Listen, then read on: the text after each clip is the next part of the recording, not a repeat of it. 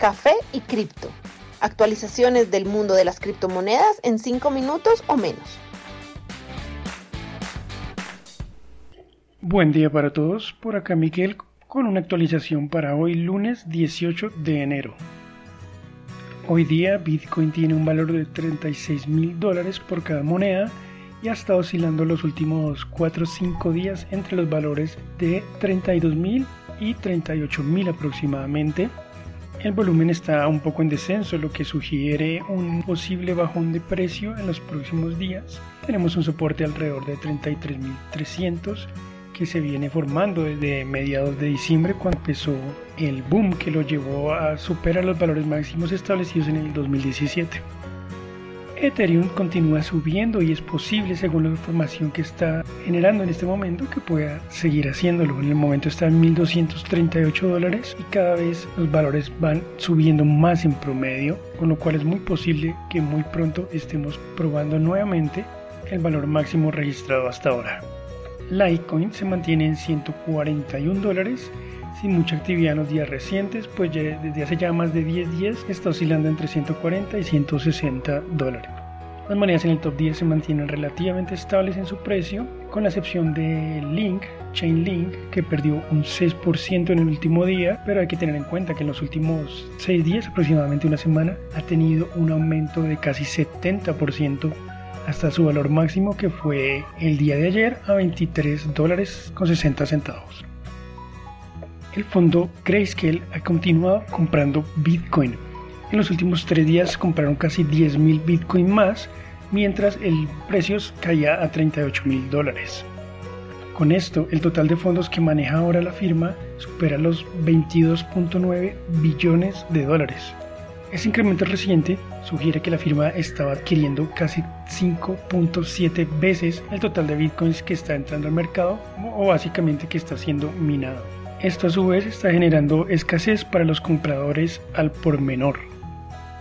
Blockport, un portal observador del mercado, apuntó que en los últimos 30 días 67.000 bitcoins salieron de los exchanges para ir a billeteras privadas. Esto es un indicador que más personas e instituciones están comprando bitcoin para guardarlo en sus billeteras, a su vez creando aún más escasez. La demanda del activo sigue muy alta en instituciones como es el caso de Grayscale, la cual vio un incremento de 900% en su reserva durante el 2020. La firma de inversiones Pantera Capital dice que el crecimiento de Bitcoin y Ethereum en el dominio del mercado cripto es una señal de que este mercado alcista que estamos viviendo es drásticamente distinto al anterior.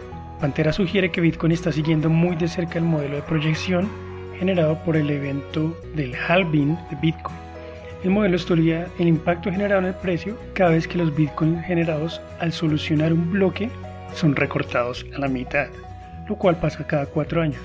Esto es lo que es conocido como el halving de Bitcoin. Según el modelo, el precio de Bitcoin alcanzaría los 115 mil dólares para el primero de agosto de este año, o sea, en menos de seis meses. El modelo indica que el impacto del halving se ve normalmente seis meses después de que este ocurre. El último fue en mayo del 2020 Seis meses después, el precio estaba en 15 mil dólares a punto de realizar el movimiento alcista que lo ha llevado a nuevos valores máximos. El modelo inclusive sugiere que el valor podría alcanzar los 300 mil o 400 mil dólares para este 4 de agosto o 450 días después del evento del halving. Este rally también es distinto al del 2017 en que la mayoría están invirtiendo en Ether y Bitcoin, dejando a un lado los proyectos muy especulativos que causaron la burbuja de las ICO o ofertas iniciales de monedas en el 2017. Una encuesta reciente llegó a la conclusión de que el 65% de las personas consideran vender su Bitcoin si este llega a los 100 mil dólares. El analista Josh Rager preguntó cuánto de tu Bitcoin planeas vender en el próximo pico. A esto el 34% de las personas respondió que venderían entre el 75 y el 100% de su Bitcoin. En contraste, el 31% respondió que no venderían o venderían menos del 25%. Otra encuesta realizada por el analista Phil Phil reveló que el 41% de personas considerarían valores superiores a 100 mil dólares el rango adecuado para vender. Ok, eso sería todo por el día de hoy. De nuevo, gracias por su compañía y como es costumbre, las fuentes usadas para este podcast estarán publicadas en la descripción del mismo. Un gran día para todos.